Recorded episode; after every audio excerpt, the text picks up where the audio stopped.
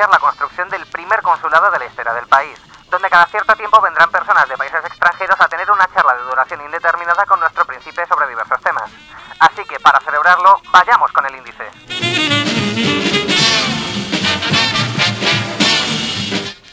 Comenzaremos con el primer bloque, Everywhere at the End of Time, el sofocante terror de olvidar, escrito por nuestro columnista estrella, Tom Norton, de minuto 1.47 a minuto 18.33.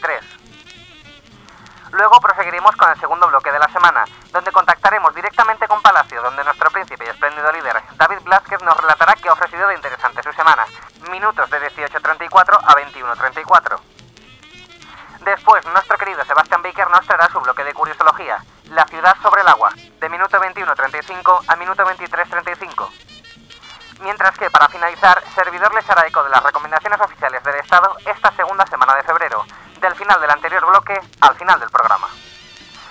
que, sin más que añadir, les dejo con nuestro primer bloque de la semana. Les veo luego. Un cordial saludo de su DJ de confianza, D&D.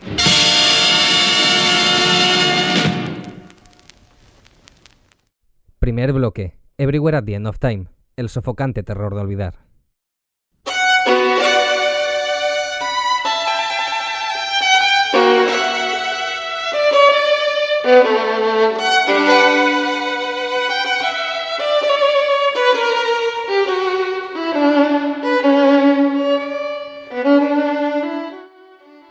Somos quienes somos gracias a la experiencia, lo que ya hemos vivido. Somos recuerdos y cómo reaccionamos a ellos cuando estos son recordados por nuestra mente. Gracias a ellos nos comportamos o reaccionamos de una manera determinada a ciertas acciones y sucesos. Y somos porque se nos recuerda, pues el día que no se nos recuerde, nadie seremos. Mientras haya una sola persona en el mundo que nos recuerde, seguiremos siendo, aunque esa persona seamos nosotros mismos. Es triste pensar en el día de mi muerte. Es cierto, pero no le tengo ningún miedo, sí respeto. El único hecho que me ha podido llegar a quitar el sueño jamás es que llegue el día en el que no recuerde quién soy, pues ese día, aun físicamente sano, sería el día real de mi muerte, que es lo que realmente me aterra. Quizá esa sea la razón por la que recuerde tantas caras y tantos nombres. Quizá sea mi manera personal de aportar un grano de arena para que cuando una persona crea que ya no es, siga siendo.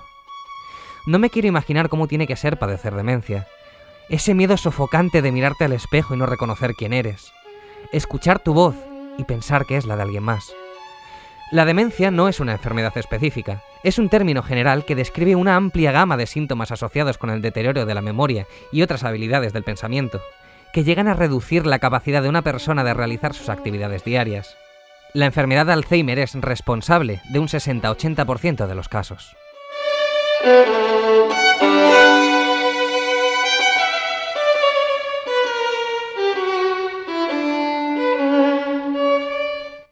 Es ese mismo sentimiento el que se explora en Everywhere at the End of Time, o en todas partes en el fin de los tiempos, en castellano. Una serie de seis álbumes de música tradicional de salón alterada digitalmente por The Caretaker. Un seudónimo del autor original, Leland Kirby, para lograr, con una experiencia continua de seis horas y media, esa misma sensación de terror al olvido. Cada uno de ellos centrándose en una etapa diferente de la enfermedad. Pero no solo música tiene este álbum, sino que también son importantes sus portadas. Ivan Seal fue el encargado de este apartado, haciendo pinturas al óleo muy extrañas, capaz de ser reconocibles al ojo humano, pero sin saber exactamente qué son, como algunos pacientes definen lo que sienten al tener esta enfermedad.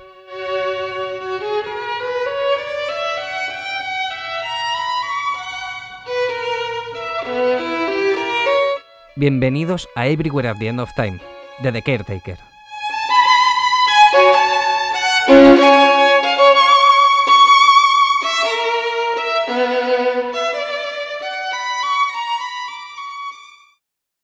Etapa 1. Descripción. Aquí experimentamos los primeros signos de pérdida de memoria. Esta etapa es más como una hermosa ensoñación, la gloria de la vejez y el recuerdo, lo último de los grandes días.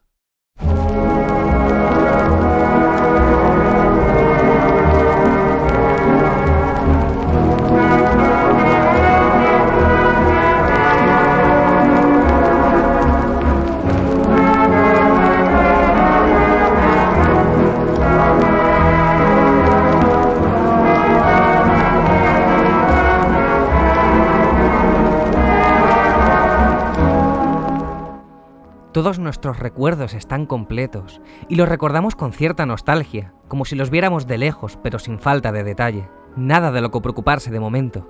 Se puede escuchar algo de estática, pero no es suficiente para que moleste. Los títulos de alguna de las canciones son los siguientes. Es solo un recuerdo quemándose. No nos quedan muchos días. Silenciosas revelaciones internas. Los amores de mi vida entera. Y mi corazón se detendrá en júbilo dando paso de manera abrupta e irreversible a la etapa 2.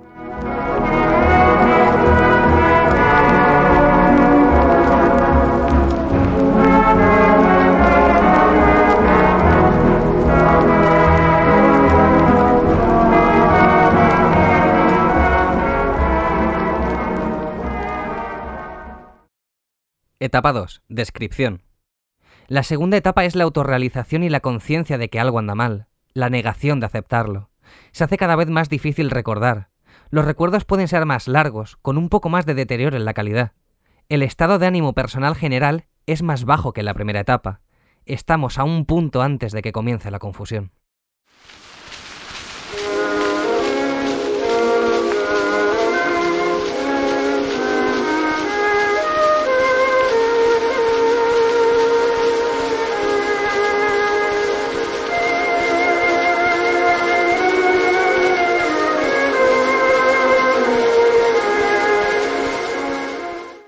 Nuestros recuerdos se comienzan a deteriorar. Cada vez nos cuesta más recordar algo, y cuando lo hacemos, no logramos verlos con la claridad de antaño. La estática se hace más presente, opacando un poco a una música todavía más lejana, impidiéndonos escucharla con tanto lujo de detalles. Algunos recuerdos comienzan a fallar, aunque todavía sin dejar mucha constancia de dichos errores.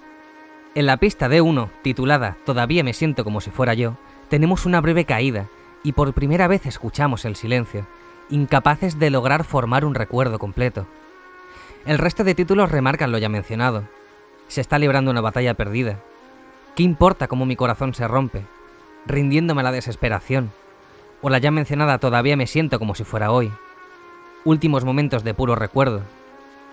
Y por último, el camino adelante se siente solo. Dando el último paso a la pérdida total de cordura y adentrándonos así en la tercera etapa.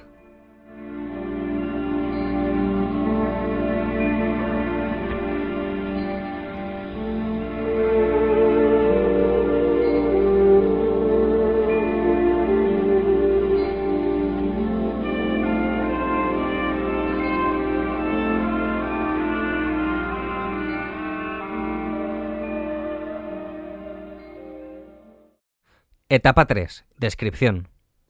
Aquí se nos presentan algunos de los últimos recuerdos coherentes antes de que la confusión llegue por completo a las brumas grises que se forman y se desvanecen. Ya se han recordado los mejores momentos. El flujo musical en algunos lugares es más confuso y enredado. A medida que avanzamos, algunos recuerdos singulares se vuelven más perturbados, aislados, rotos y distantes. Estos son los últimos rescoldos de la conciencia antes de que entremos en las etapas posteriores a la conciencia.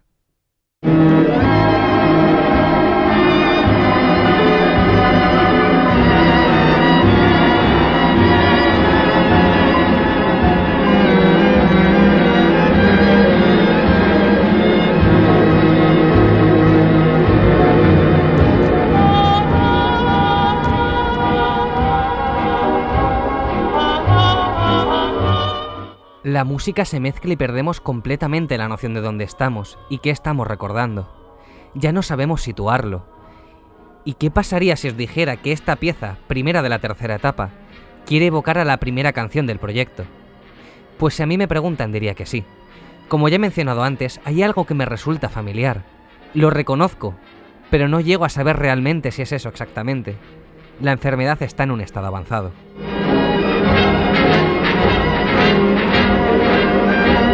Bien, quiero mostrarles algo. Les voy a volver a poner la primera canción del proyecto, de la etapa 1. Es solo un recuerdo quemándose. Y quiero que se fijen bien en cómo es la música.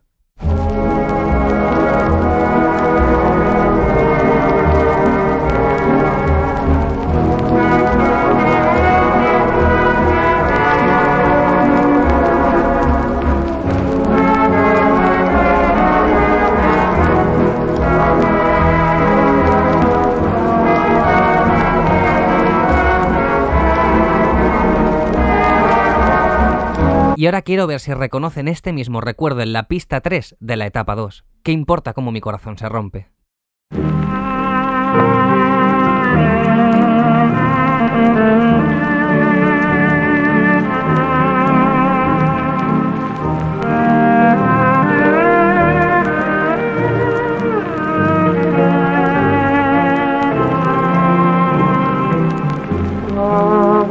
¿Lo sienten? Ese recuerdo pesado, que nos cuesta mucho más saber qué es exactamente, porque está muy deformado, pero aún logramos recordarlo, aunque con algunas dificultades.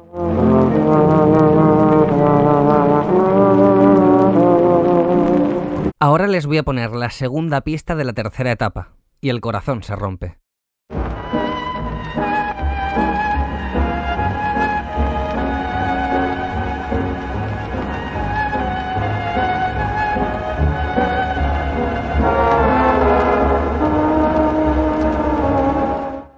¿Cómo hemos llegado aquí? La enfermedad nos consume por completo. La noción que tenemos de nosotros mismos ya es ridícula. Pero aún queda una última vez que escuchamos esta canción en esta etapa. En la última pista de la misma. Amistad funesta.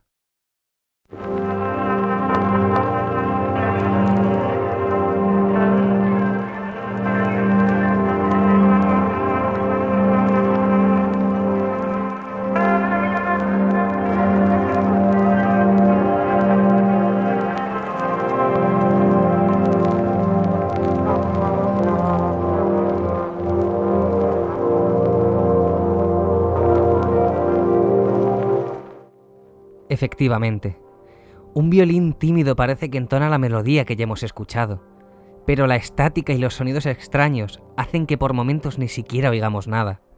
Y cuando lo oigamos, lo hagamos de forma ortopédica, pues los recuerdos están mezclando entre sí. Y con esta pista, pasamos a la etapa 4.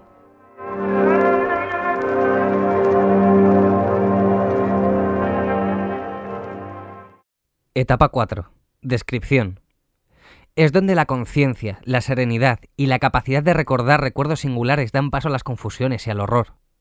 Es el comienzo de un proceso eventual donde todos los recuerdos comienzan a volverse más fluidos a través de enredos, repeticiones y rupturas.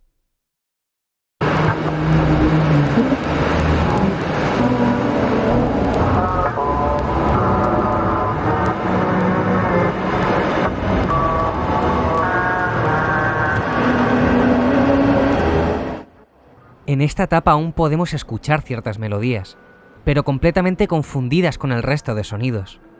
Algunas de ellas incluso se escuchan como gritos lejanos en busca de auxilio. Sí, todavía resquicio de lo que pudo ser un recuerdo, pero ya ni puede ser considerado como tal. Si me preguntan a mí, en ciertas partes sigo escuchando la misma melodía que les he remarcado antes, pero ya está tan deformada que no es ni ella misma se ha abandonado completamente en cuatro pistas, donde tres de ellas comparten nombre, confusiones posteriores a la conciencia. Todo resquicio de conciencia se ha perdido, excepto en la pista 3, temporal estado de lucidez, que solo abarca 20 minutos de los 80 que dura esta etapa. Y por si faltara más, hay que recordar que ya no formamos parte de algo consciente. Es un estado de lucidez completamente terrorífico, ya que no se reconoce nada por completo. Algunas notas entonan vagos recuerdos, pero ya no queda nada de ellos. Y de esta forma es como llegamos a la penúltima etapa.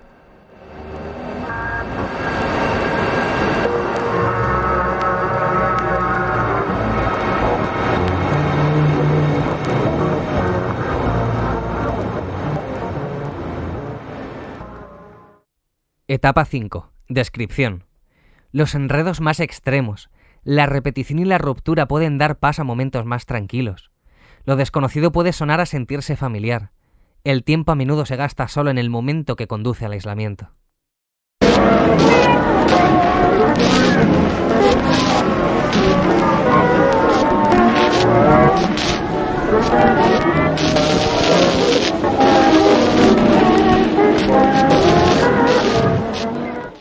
Es una lucha constante. El miedo hace que luchemos por intentar recordar algo, y por momentos sonidos familiares vienen a nuestra cabeza, pero poco a poco el olvido nos consume. No podemos hacer nada y cansado de luchar intentamos tomar un respiro, donde un silencio pesado nos acecha. e intentamos huir de él, volviendo a luchar, intentando formar ni, ni que sea un recuerdo, bueno o malo, algo que nos haga sentir vivos. Los títulos de las cuatro pistas que hay en esta etapa son Enredos de placa avanzados, Enredos de placa avanzados, Retrogénesis de sinapsis y por último, Regresión temporal repentina hacia el aislamiento. Ya nada queda y avanzamos sin más a la última etapa.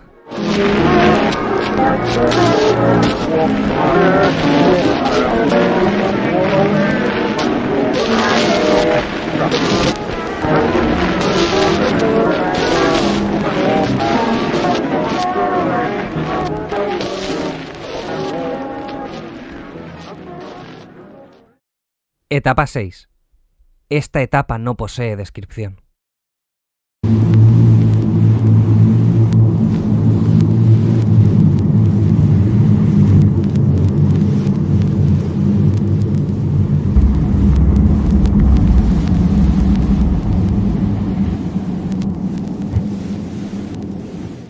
Silencio, pero no cualquiera, sino aquel que es inquietante, que se mete en tu cabeza y no te deja respirar o dormir, aquel que entra en tu mente ya alejada de todo rastro de conciencia.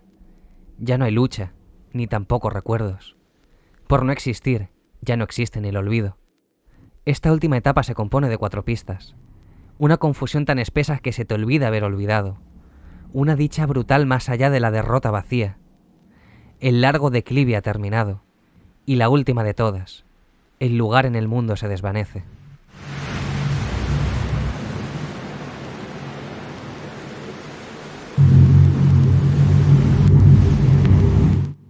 Se dice que los enfermos se encuentran mucho mejor justo antes de morir, como una especie de chute de adrenalina del cuerpo antes de desvanecerse. ¿Cuántas veces habré escuchado? Se le veía tan bien. Sabía que estaba enfermo, pero parecía que se estaba curando. Eso es lo que pasa en la última etapa. Tras un largo silencio, vuelve repentinamente una solemne melodía. Un último chute de adrenalina. Un último recuerdo antes de desvanecerse por completo de este mundo. Y es así como se acaba Everywhere at the End of Time, el sofocante terror de olvidar.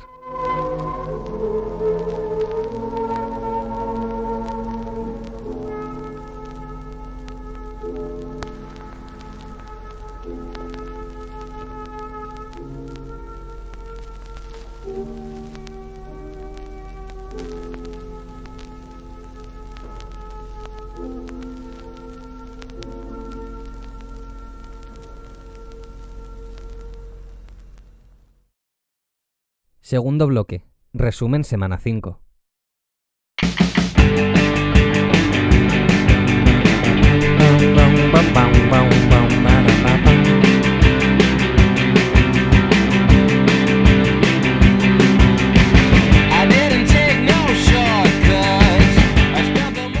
Buenas tardes, queridos ciudadanos de mi querido mundo, ¿qué tal estáis?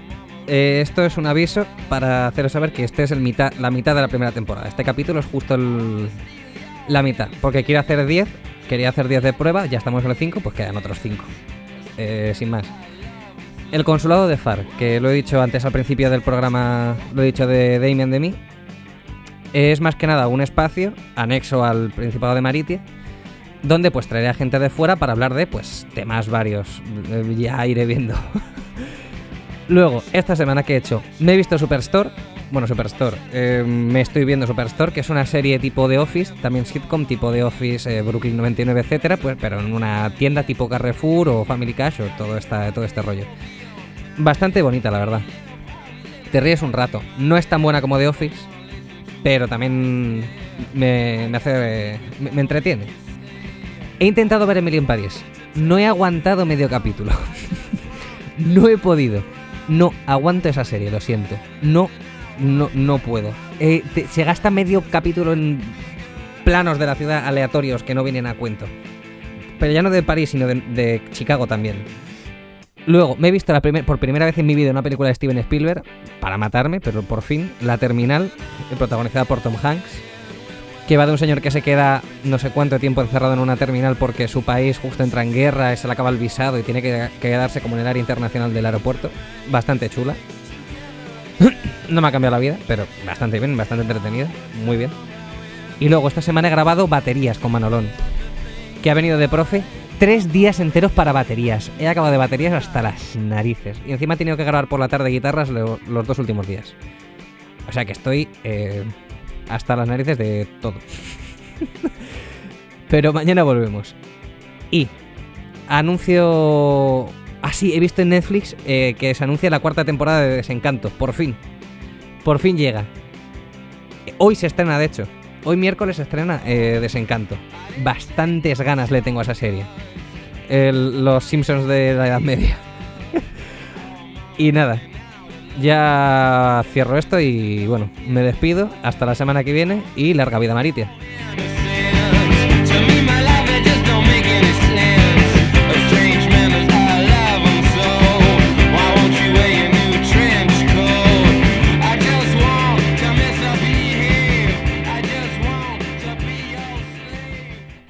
Tercer bloque. Curiosología. La ciudad sobre el agua.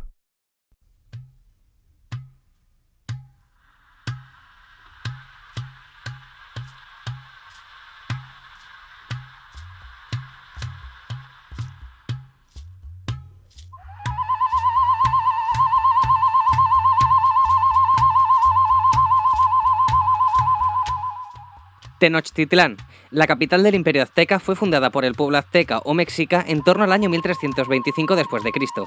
Según la leyenda, los mexicas fundaron Tenochtitlán tras abandonar su tierra natal de Aztlán, por indicación de su dios, Huitzilopochtli. Huitzilopochtli les indicó que construyeran donde vieran un águila posada en un cactus comiendo una serpiente.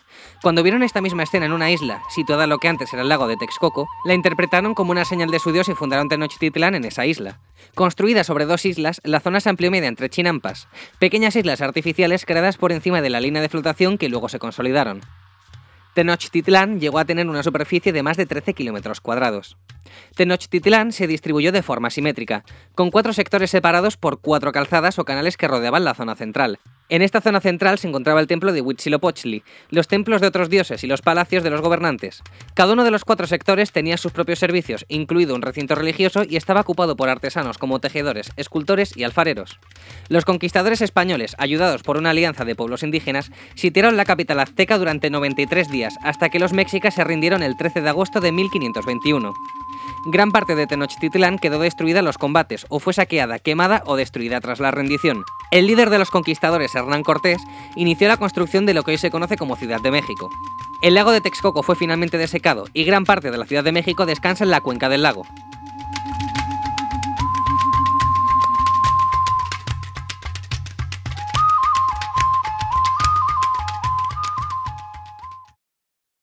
Cuarto bloque. Recomendaciones del 9 de febrero.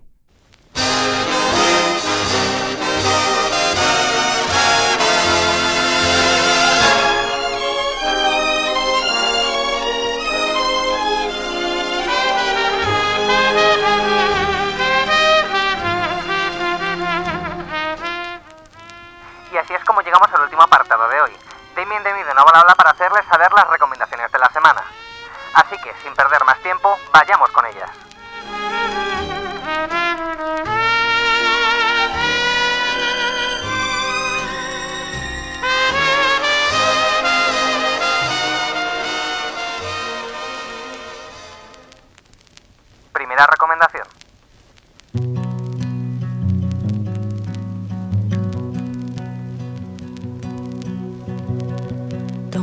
be forward. Don't wanna cross a line. But if I were to crash in this plane tonight, I'd want you to know this.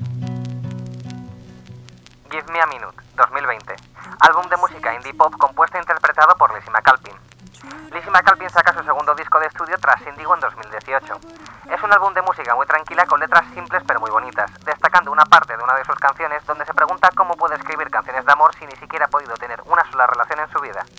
Poco puedo sacar de análisis de esta obra más que denle una oportunidad, no se arrepentirán.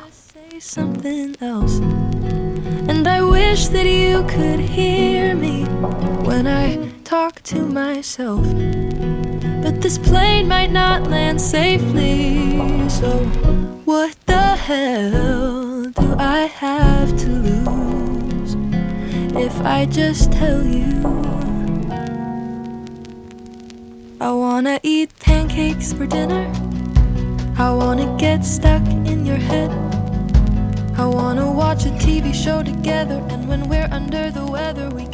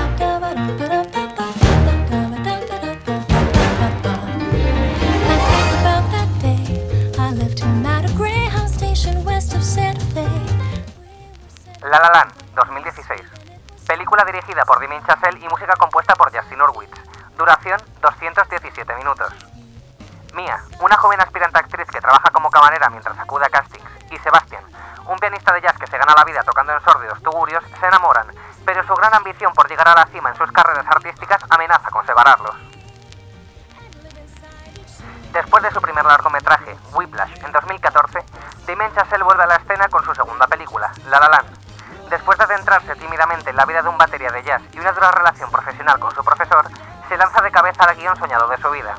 Esta película trata la psicología de los personajes de manera sublime, haciendo que tanto la música como el color evolucione y cambie de significado a la vez que los personajes van evolucionando. Aunque se pueda ver como una mera historia de amor, prefiero verla desde el prisma del experimento en el que dos personas narcisistas cruzan sus ambiciones con las del otro, poniendo a prueba su relación y a ellos mismos. Esta, junto con Her y Capitán Fantástico, forman parte